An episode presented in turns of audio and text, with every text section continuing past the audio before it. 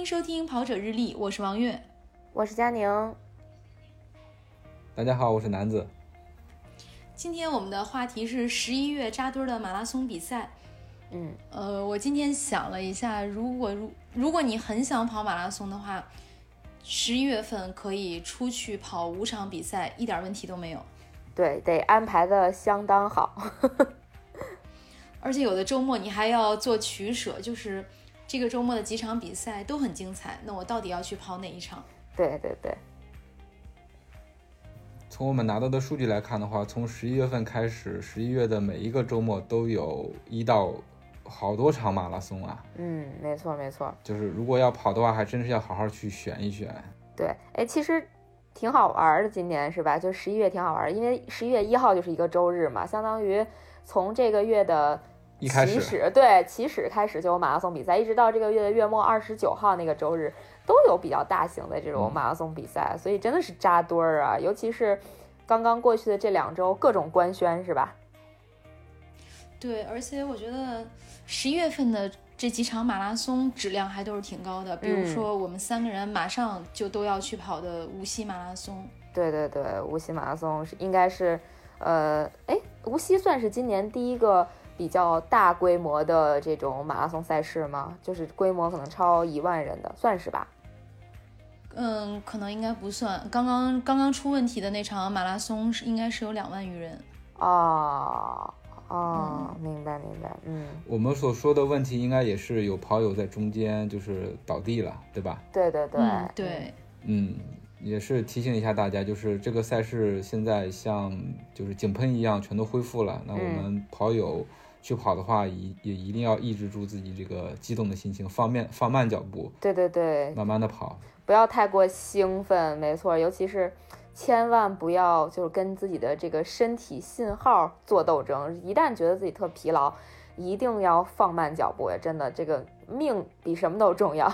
这个命留着，你以后想跑什么跑什么，能跑多少场就能跑多少场，想跑多少场就跑多少场，对吧？但是这个要是，嗯。最近一再强调的就是比赛的终点是平安回家。对，呃，关于无锡马拉松有两点要提醒大家：第一个是需要大家做七日内的核酸检测证明；第二个是领物的时间需要提前预约。对对对，呃，咱们呃，从今天开始吧。二十六号以后的这个核酸检测证明，我今天跟佳宁都做了核酸检测。没错没错，这个其实咱们节目播的那天应该提醒大家，算是一个这个 last call 了吧？因为咱们应该是周四那天会发嘛，对吧？对吧？然后大家去做核酸检测，如果说最晚周六领物的话，周四也该去做了，因为一般这个核酸检测大部分都应该在二十四小时左右会出这么一个结果。那周四做完，周五出结果，对吧？然后去领物。而且要提前预约，很多地方都要提前预约。嗯嗯嗯嗯，要注意看一下。对对对，我我觉得北京这边预约还是挺挺快的啊。呃，今天我是挺方便的。对对对，我本来约的是周二，但是因为临时有事，我就改成周一。我是周一早上约的周一去核酸检测，然后就约上了。所以总体来讲，我觉得啊，应该不算那么紧张，应该还是比较好约的。嗯，但是就是大家得把握这个时间和流程，就是因为各个地方核酸检测的这个过程不一样。其实我今天真的是被绕晕了，我我可以稍微讲一下，就我今天是去同仁医院去做这个核酸检测，呃，我是因为我一个朋友呢，他说综合他各种分析比较，在北京做核酸检测，同仁医院出的速度比较快，价格最便宜，七十块钱一次，所以我们就去了。对，因为我也问了南哥，是吧？南哥做是九十，对吧？嗯嗯，九十对，嗯，然后二十块钱，对，然后对我就花了来回的地铁票，跑去了 这个同仁医院做了核酸检测。但是这个整个的流程，呃，其实我个人觉得比较复杂和混乱，因为我先去了西区还是东区，然后后就被又被赶到了另外一个区，到另外一个区我已经拿着健康码进了院内，然后他又说在院外，所以。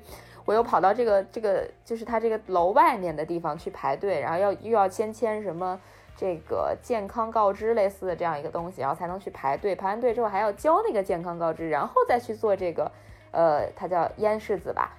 啊，对对对，就就其实过程还和流程还相对比较复杂，所以时间上还是要留的稍微充裕一点，不是说像像我之前想，对，让我像我之前想象的，可能比如说前前后就花个十五二十分钟就 OK 的那种，我应该全程得花了一个半小时，小一个半小时的样子，对，加上排队。啊，可能各个地方情况不一样。我是提前一天预约，预约的是今天早上，然后整个过程因为我看的还比较顺利吧。可能我对那个，因为我在家附近这个医院，我地形还比较熟悉，到那就直奔做核酸检测的那个地方。然后就是他们会问你有没有做预约，其实他们也就问一下子，有些人就被挡在外头了，就是他们没有预约嘛，不知道要预约。但是实际上，如果你就跟他说一下我预约了，也就 OK 了，他就是也不会查的特别严。完了之后就要填一个，就像佳宁说的，填一个单子，交单子，然后交费，然后排队。嗯，我整个过程其实还行，因为我当时去的时候人不多，排我前面的话也就二十来号人。对我整个过程算下来的话，一个小时不到就做完了，然后下午就出结果了。嗯，还挺快的啊，这二十块钱没白花，没没没多 没多花。是是是，然后我就在想这个，因为现在可能就是国家也说了，就我们可能长期跟这个疫情共存。所以以后未来我们如果出门出差也好，或者跑马拉松也好，那做核酸检测可能会是一个常态。嗯，很有可能。嗯，想起来，对大家习惯这一点。嗯，对，是我们的嗓子眼儿啊。对，但是现在有越来越多的比赛是要求提供核酸检测证明。嗯，对。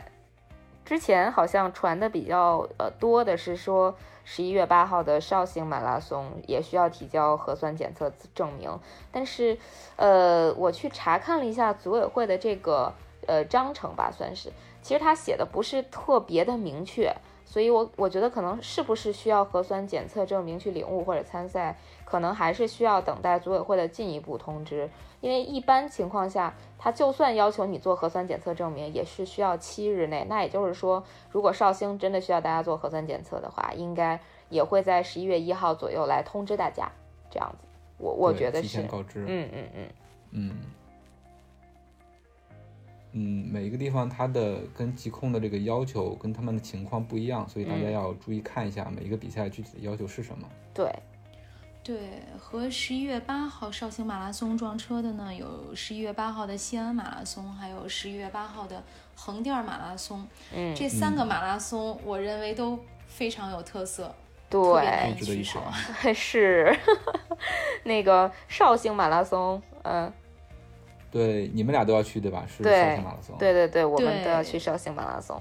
我可能还是要，呃，玩个大的。我我十一月七号还要去西湖跑山赛，所以我就是西湖跑山赛跟绍兴马拉松一个周末背靠背，我还从来没有玩过这么疯狂的。佳宁在今年真的是比较疯狂，我就比较保守，可能都会跑半马吧。如果有半马的比赛，可能因为训练比较少嘛，嗯，所以就选择安全一点儿。嗯，对对对。去绍兴呢，一方面是因为这个比赛有特色，另外一方面也是因为可能跟朋友有约，一再的誓约，今年已经第三年了，然后就想那就把这个承诺兑现了。但其实在我心里，我是非常喜欢横店马拉松的。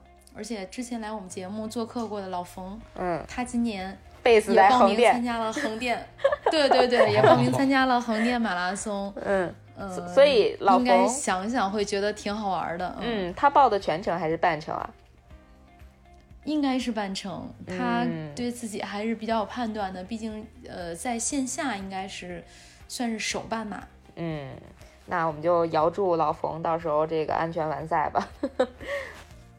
对，西安马拉松我是连续去过几年，它真的是一个很好吃的比赛，并不是赛事的补给好吃，就是在西安那个城市，对，碳水之都，很适合吃吃喝喝。对，嗯嗯，吃肉也不错。嗯，没错没错。西安我是去年有去这个参加一个半程的比赛，目前我的半程马拉松 PB 还留在西安，呵 呵不知道这个今年能不能刷新。我觉得你肯定可以的。你那你上一次西安是什么时候啊？呃，去年十月份嘛。去年我记得应该是。去年十月份。对，去年应该是十一假期结束后的那一周是西安马拉松啊。然后我就去很嘚瑟的跑了一个半程，其实就是想当时的想法也是想刷新一下半程的 PB。我在那个之前应该我的 PB 是留在我的家乡的那个半程马拉松，其实也就是去年的八月十八号是我的。半马 PB 那个那那个日子，然后十月相当于十月十几号我又刷了一次，就是在西安，所以嗯，怎么说呢？我对西安印象还蛮深刻的，因为我还享受了一下赛后的拉伸服务，这是我参加这么多年比赛以来头一次参加，呃，就是享受这种服务，因为以前都跑得很慢嘛，等我想去拉伸的时候，要么就是人满为患，要么就是收摊儿了，所以就没享受过。呃，然后西安，而且佳宁还买了去年西安的文创产品。对，我买了全套。对对对，全套浴巾我都买了。当然，我买全套浴巾完全是因为呃，我们家那口子人家觉得那个这个这个 浴巾都特别好看，所以就全收了。今年的西安马拉松有多火呢？就是连志愿者都要抽签儿。哇塞，哇！真的听说，真的这个这个相当火，但是我我想说的是，我觉得西马的文创真的做的挺棒的。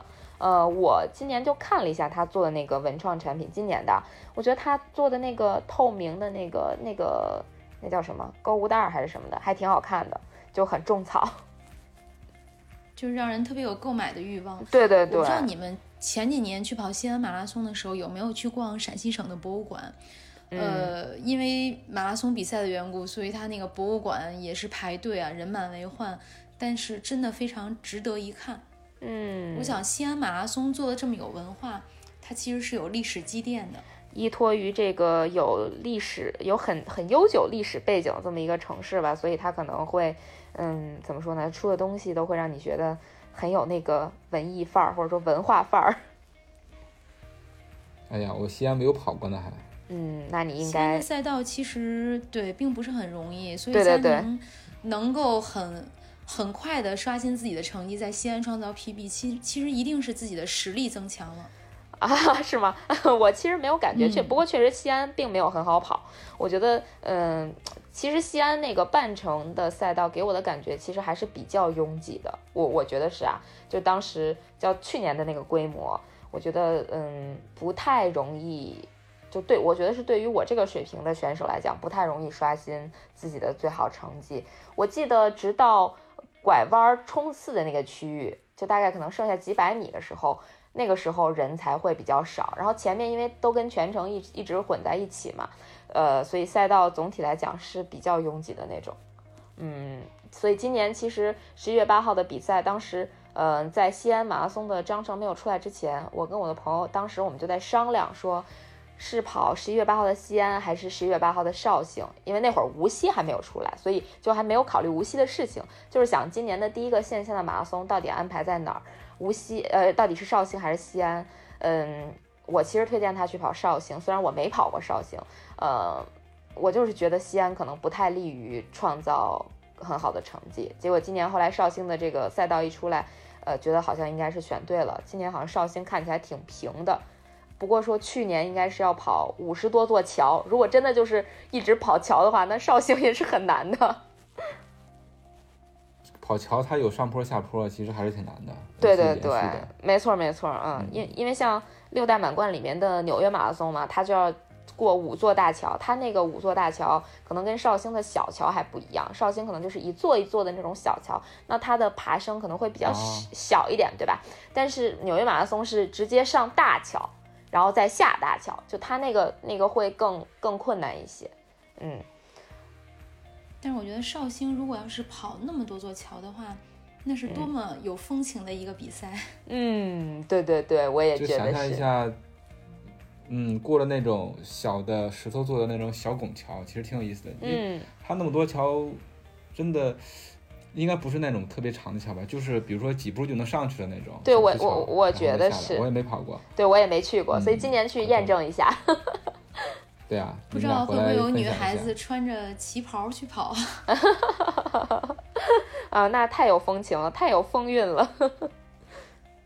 哎，那我突然想起来，西安今年可能还会稍微好跑一点，因为呃，这个赛事规模跟以前比，应该都缩减了不少。没错。上，嗯，估计没有像你说的那么的拥挤了。嗯，对。西安的赛道有没有调整？嗯，你们俩知道吗？西安的赛道今年有没有调整？应该没有吧，我我没有看到有消息说今年的赛道会有调整。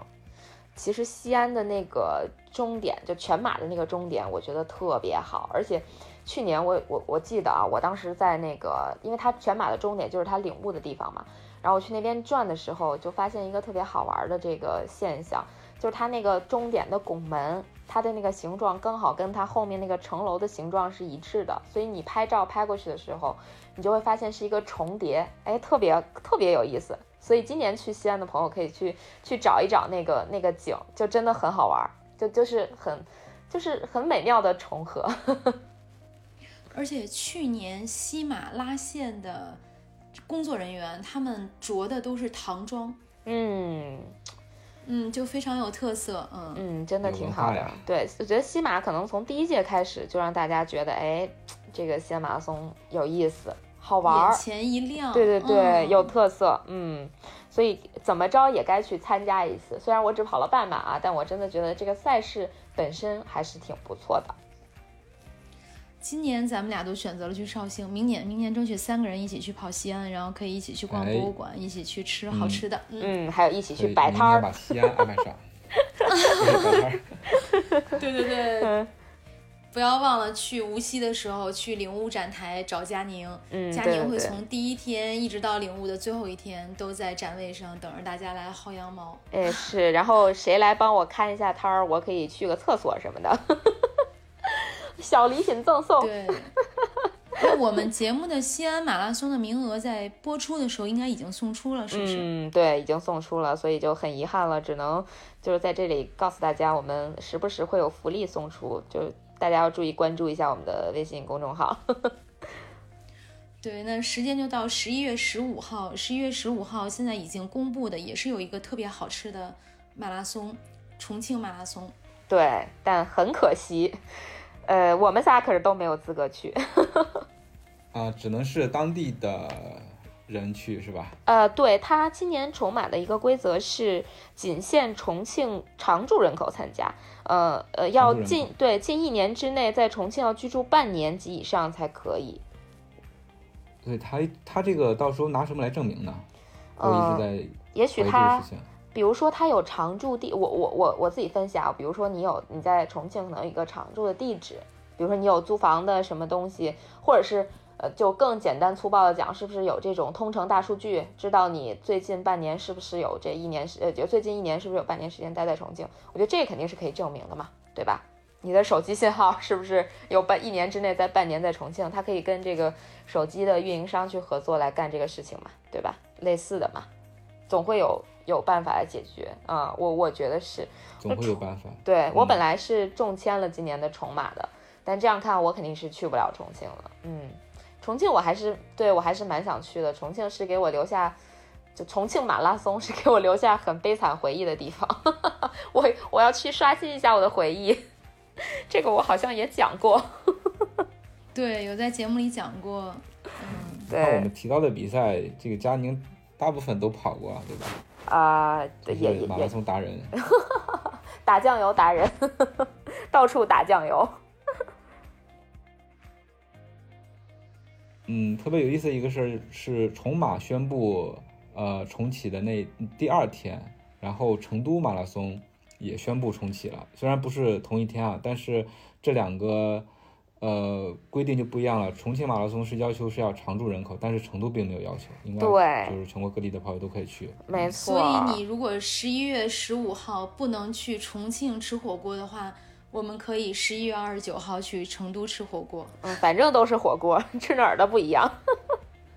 对，另外还有两个吃小笼包的地方也宣布重启了马拉松，那就是十一月二十二号的杭马和十一月二十九号的上马。嗯，对，呃，应该是在在这个呃成都公布的，哎，是上海公布的第二天吧？杭州就公布了十一月二十二号是这个杭州马拉松，呃，然后杭州马拉松应该是规模也做了一些缩减吧？就今年目前来看，还没有哪一场马拉松可能能按照 原有的规模去去这个对对对，既定规模去举办。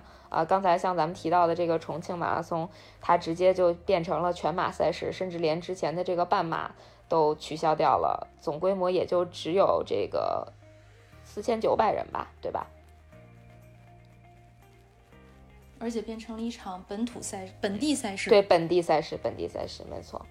其其实从不管怎么说，嗯嗯，不管怎么说，就是这个赛事在十一月份扎堆的恢复，真的是一个好的现象。对对对，这种情况，我觉得除了中国，在其他的世界其他国家可能就没有这种没有这种情况，说是能恢复城市马拉松这样一个活动。嗯，都都因为现在可能还是看到国外在有第二轮的这种。大爆发吧，包括对，包括我今天好像看到说西班牙又宣布国家进入这个紧急状态了，所以，嗯，我觉得像这种相对比较大规模的赛事的恢复，在别的国家基本上不太可能，呃，除非他们特别不在乎啊，这个这个咱说不准啊，但是我觉得 真的确实恢复的可能性比较小。我们能在十一月份迎来这么多大型马拉松赛事的重启，其实我觉得作为中国的跑友。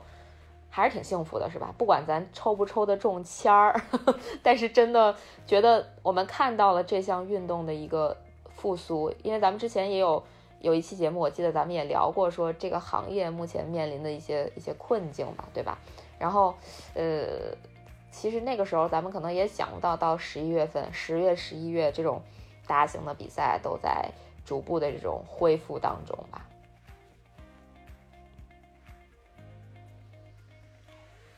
就是我们当时感觉，我们其实还蛮悲观的。我们当时感觉可能二零二零年整年都没有马拉松赛事了，是的，就没有没有想到说到十一月份，然后呃突然之间恢复的那么快。就包括北京一些小规模的在公园里的马拉松也已经开始了。嗯，没错，公园半马。嗯嗯，对对，这几天大家听我声音这么哑，就是因为。几乎每个周末都会有两场比赛，周六一场，周日一场，然后一直在主持，这个嗓子就已经都喊哑了。对，人家都是去主主持节目，对，月姐是去那个当喇叭。嗯所以十一月份就决定放下话筒，嗯，好好的去外地跑几场比赛。嗯，是的，嗯。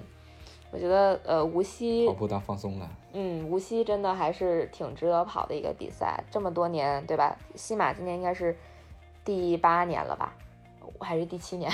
我觉得我数学不好。第七年吧。啊，我我印象里应该是第七年。啊啊，数学不好的我就大家请见谅啊，我我算不太清楚，反正就是不是第七年，第八年。这个有幸能去参加一下，我觉得还是挺好的。嗯，而且。怎么说呢？今年虽然没有没有樱花了，是吧？但是我们谁还不能是个人体樱花呢？这好像是我 我这推文里写的某一句话。反正大家都是粉嘟嘟的，自自带樱花效果。而且据说，对，据说无锡这个城市现在已经变得粉嘟嘟的，在迎接大家到来了。嗯。而且其实没有没有樱花的无锡，其实也有很多值得去的地方。比如说，你可以找一个下午去南昌街喝茶。嗯。就是咱们说起吃，我觉得可能没谁，就至少咱们仨里头没谁能说得过月姐，所以这这这这个美食推荐什么的，就月姐来了。然后其实我在大家心目中肯定是一个圆滚滚的形象啊，是是不不不不不不不，圆滚滚的是我。这个我我其实想说，这个像无锡。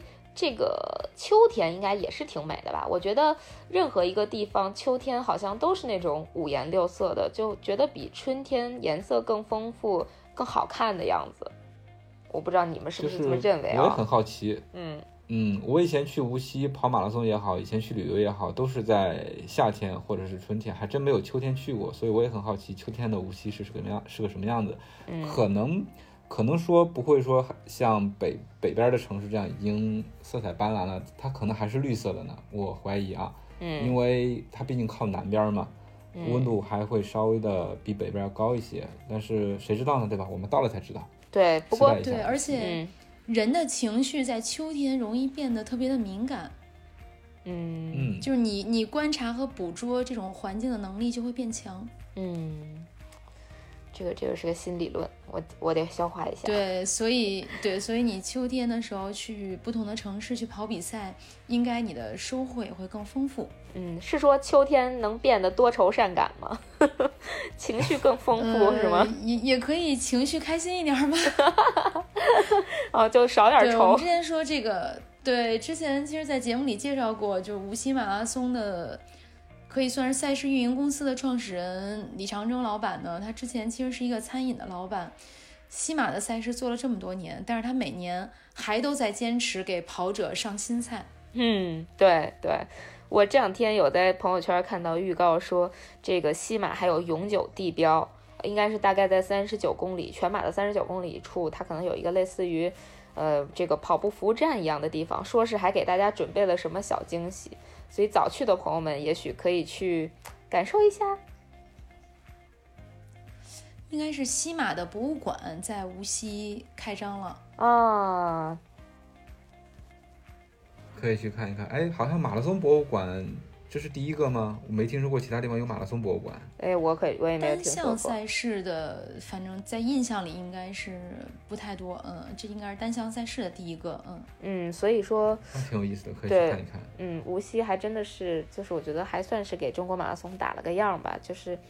很多东西都做的就挺特别的，而且无锡马拉松现在应该也算是无锡这座城市的一个比较重要的城市名片了吧？嗯，对。说完无锡，就咱们就顺着往下说啊。刚才也是顺着介绍下来的。刚才佳宁和南哥都说我对吃比较了解。去绍兴跑跑马拉松，大家可能跑过的人啊，都会吃过一个很特色的东西，是黄酒冰棍儿。啊，佳宁，你有没有吃？嗯，这个我没没有吃过，没吃过黄酒冰棍儿。听说过，对，把黄酒冻成了冰棍儿。嗯，所以如果十一月八号去绍兴的小伙伴可以尝试一下。嗯嗯，咱直接喝黄酒不行吗？为什么要吃冰棍儿？嗯，爽呀！跑完马拉松吃个黄酒冰棍儿，凉快，然后又甜甜的，还有点酒香。啊，那好吧，那月姐你跑完半程之后，给我买两根，在终点等一下我。我，对我举着在终点等你，但是你不要等冰棍化了再回来。我争取。你们能带回来两根吗？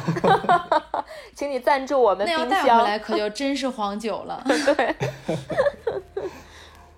对，一直听说绍兴黄酒比较有名嘛，嗯嗯，所以他把黄酒冻成冰棍儿，这个还真头一回听说。嗯嗯嗯，对，还是挺有意思的。然后西安我们其实就不用特别多的介绍了，我们刚才说碳水之都，然后也是肉食之都，还有石榴汁儿。如果你去回民街的话，嗯，有那种鲜榨的石榴汁儿也很好喝。嗯，横店马拉松呢，说实话，横店的餐厅不是很多。但是呢，也有几家比较有意思、有特点的港式餐厅啊，还有小龙虾煮白菜啊，其实可以去看看演员们平时都吃什么。嗯，对对对，小龙虾煮白菜，对这个这个菜我头一次听说，这是什么个组合？用小龙虾的汤汁去煮白菜，非常好吃。哦，只在横家横店的一家小龙虾店里面吃过。啊，那小龙虾呢？小龙虾就是吃完小龙虾，用它的汤来煮白菜啊！太有创意了，嗯，真没浪费。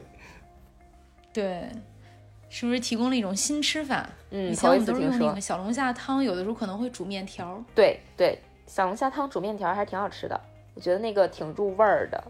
哎。咱咱们是不是聊跑偏了？咱们不是说比赛吗？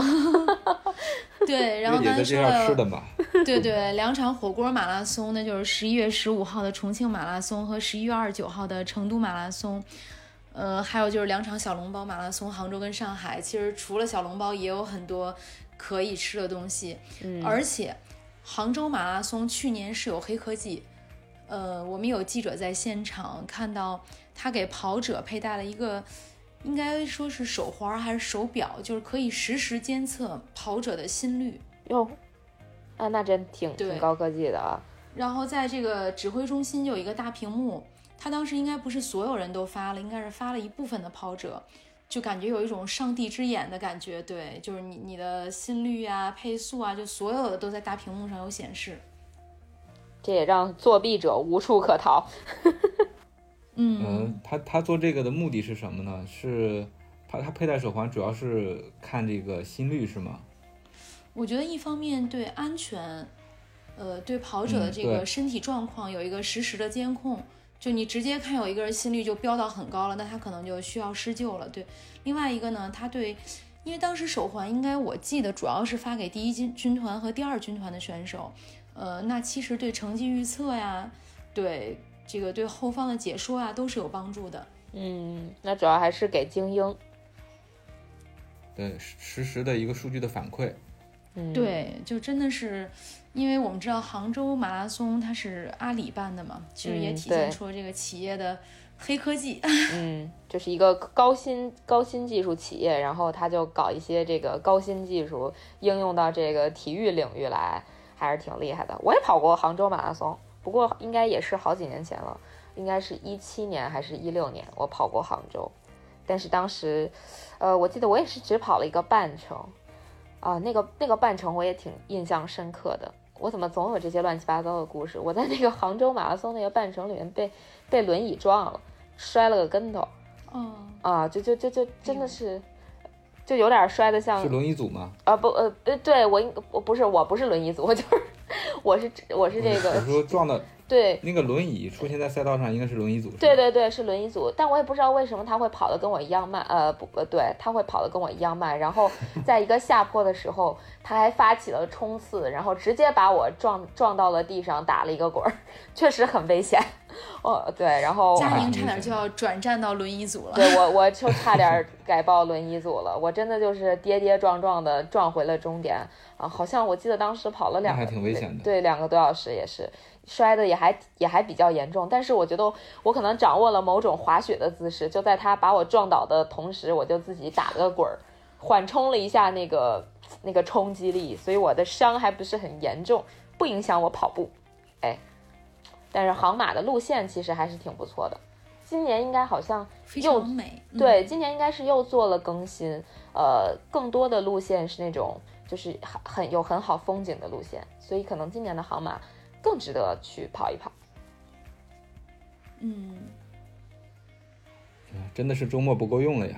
嗯，对，今年的上海马拉松更换了赞助商，虽然还是汽车品牌，对，嗯，对，这个这个我我这个应该你们俩也都知道了哈。对对对知道，也早有耳闻。这个今年的上海马拉松路线也做了更改，呃，应该是减少了一些折返路段，同时也折是返是吧？嗯，对对对，然后因为今年八万人体育场就是终点的位置，八万人体育场应该是在翻修，所以它应该连终点也搬了，搬到了一个呃，应该是徐汇的滨江艺术中心吧，应那里应该变成了一个室内，可能有点像之前的那个东马，就东京马拉松，之前东京马拉松的终点应该就是在台场，呃，就是在它马博会的地方，然后也是一个室内的展览馆，还挺。就是怎么说呢？因为是你如果变成室内的话，能遮风挡雨嘛。万一万一遇到一些极端天气，其实还是挺不错的。呃，不知道今年的上马会是一个什么样的体验。当然了，能不能体验全看能不能中签，全凭运气。明天，嗯、我们这个节目公布的，呃，播出的时候，中签结果已经公布了，应该是哎，明天公布上马的中签结果。对对对，哦十月二十七号天我们看运气怎么样？啊，是，嗯，那十一月份这些扎堆儿的马拉松，我们就暂时聊到这儿。今天的推荐，那就学霸南哥来吧。嗯，好吧，我今天给大家推荐一本书吧，就是大家在跑步的同时也要多学习啊。虽然你看，我说这话你看，就。果然是果然是学霸的推荐。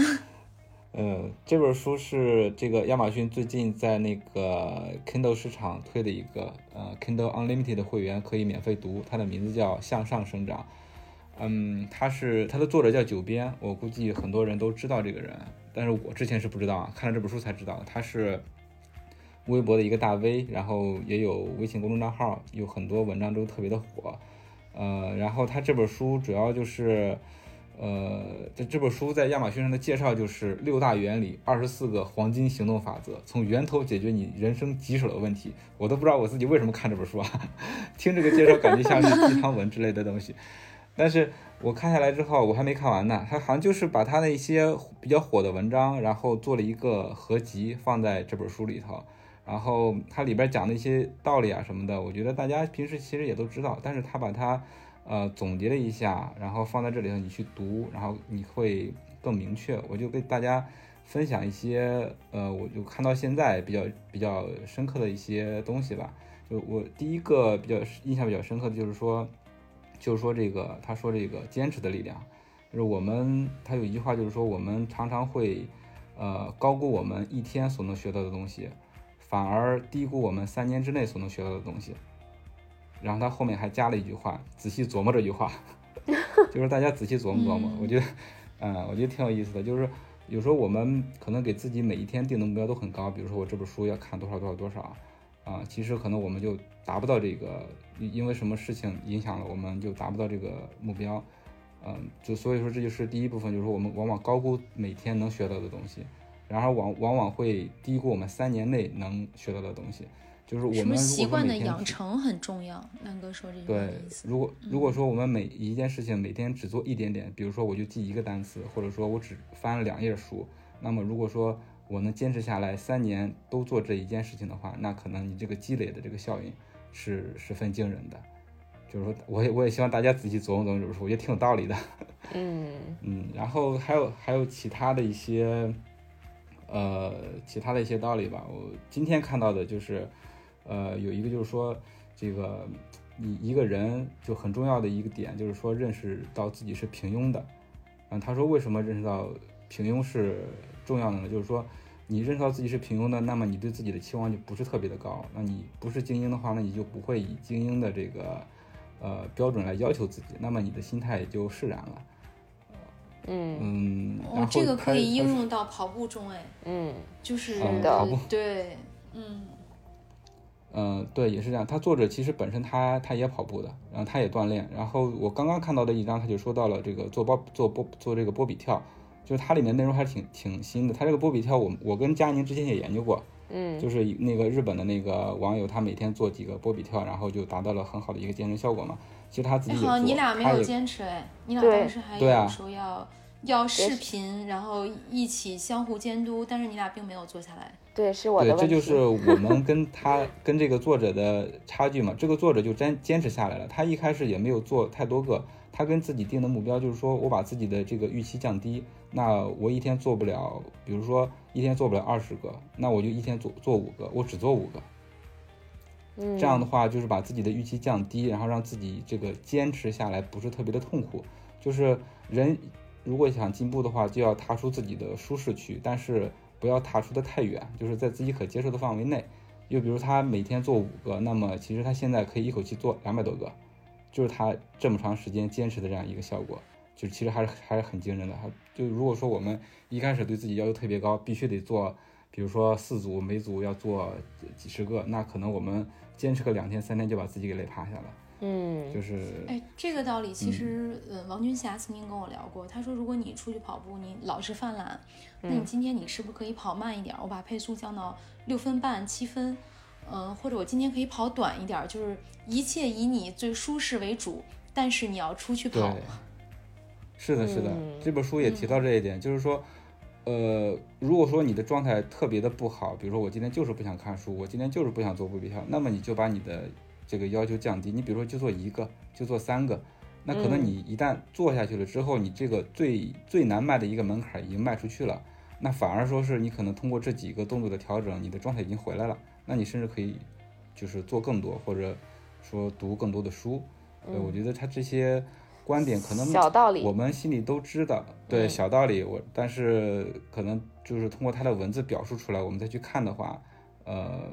反正我我自己感觉啊是有一些收获的，但是看到这个书评，有些人觉得说是你都讲的都是以前的一些道理啊，什么没有什么东西就把以前的你的文章搬过来啊。但是从我的角度来说，我觉得还是有一些收获的，也是不厚的一本书，一本小册子，然后没没几天就可以看完了，就是推荐给大家。非常的实用，嗯，对，向上生长，对，其实不是什么心灵鸡汤啊，嗯嗯，是一本实用手册，嗯嗯。向上生长推荐给大家。嗯，可以茶余饭后看一看。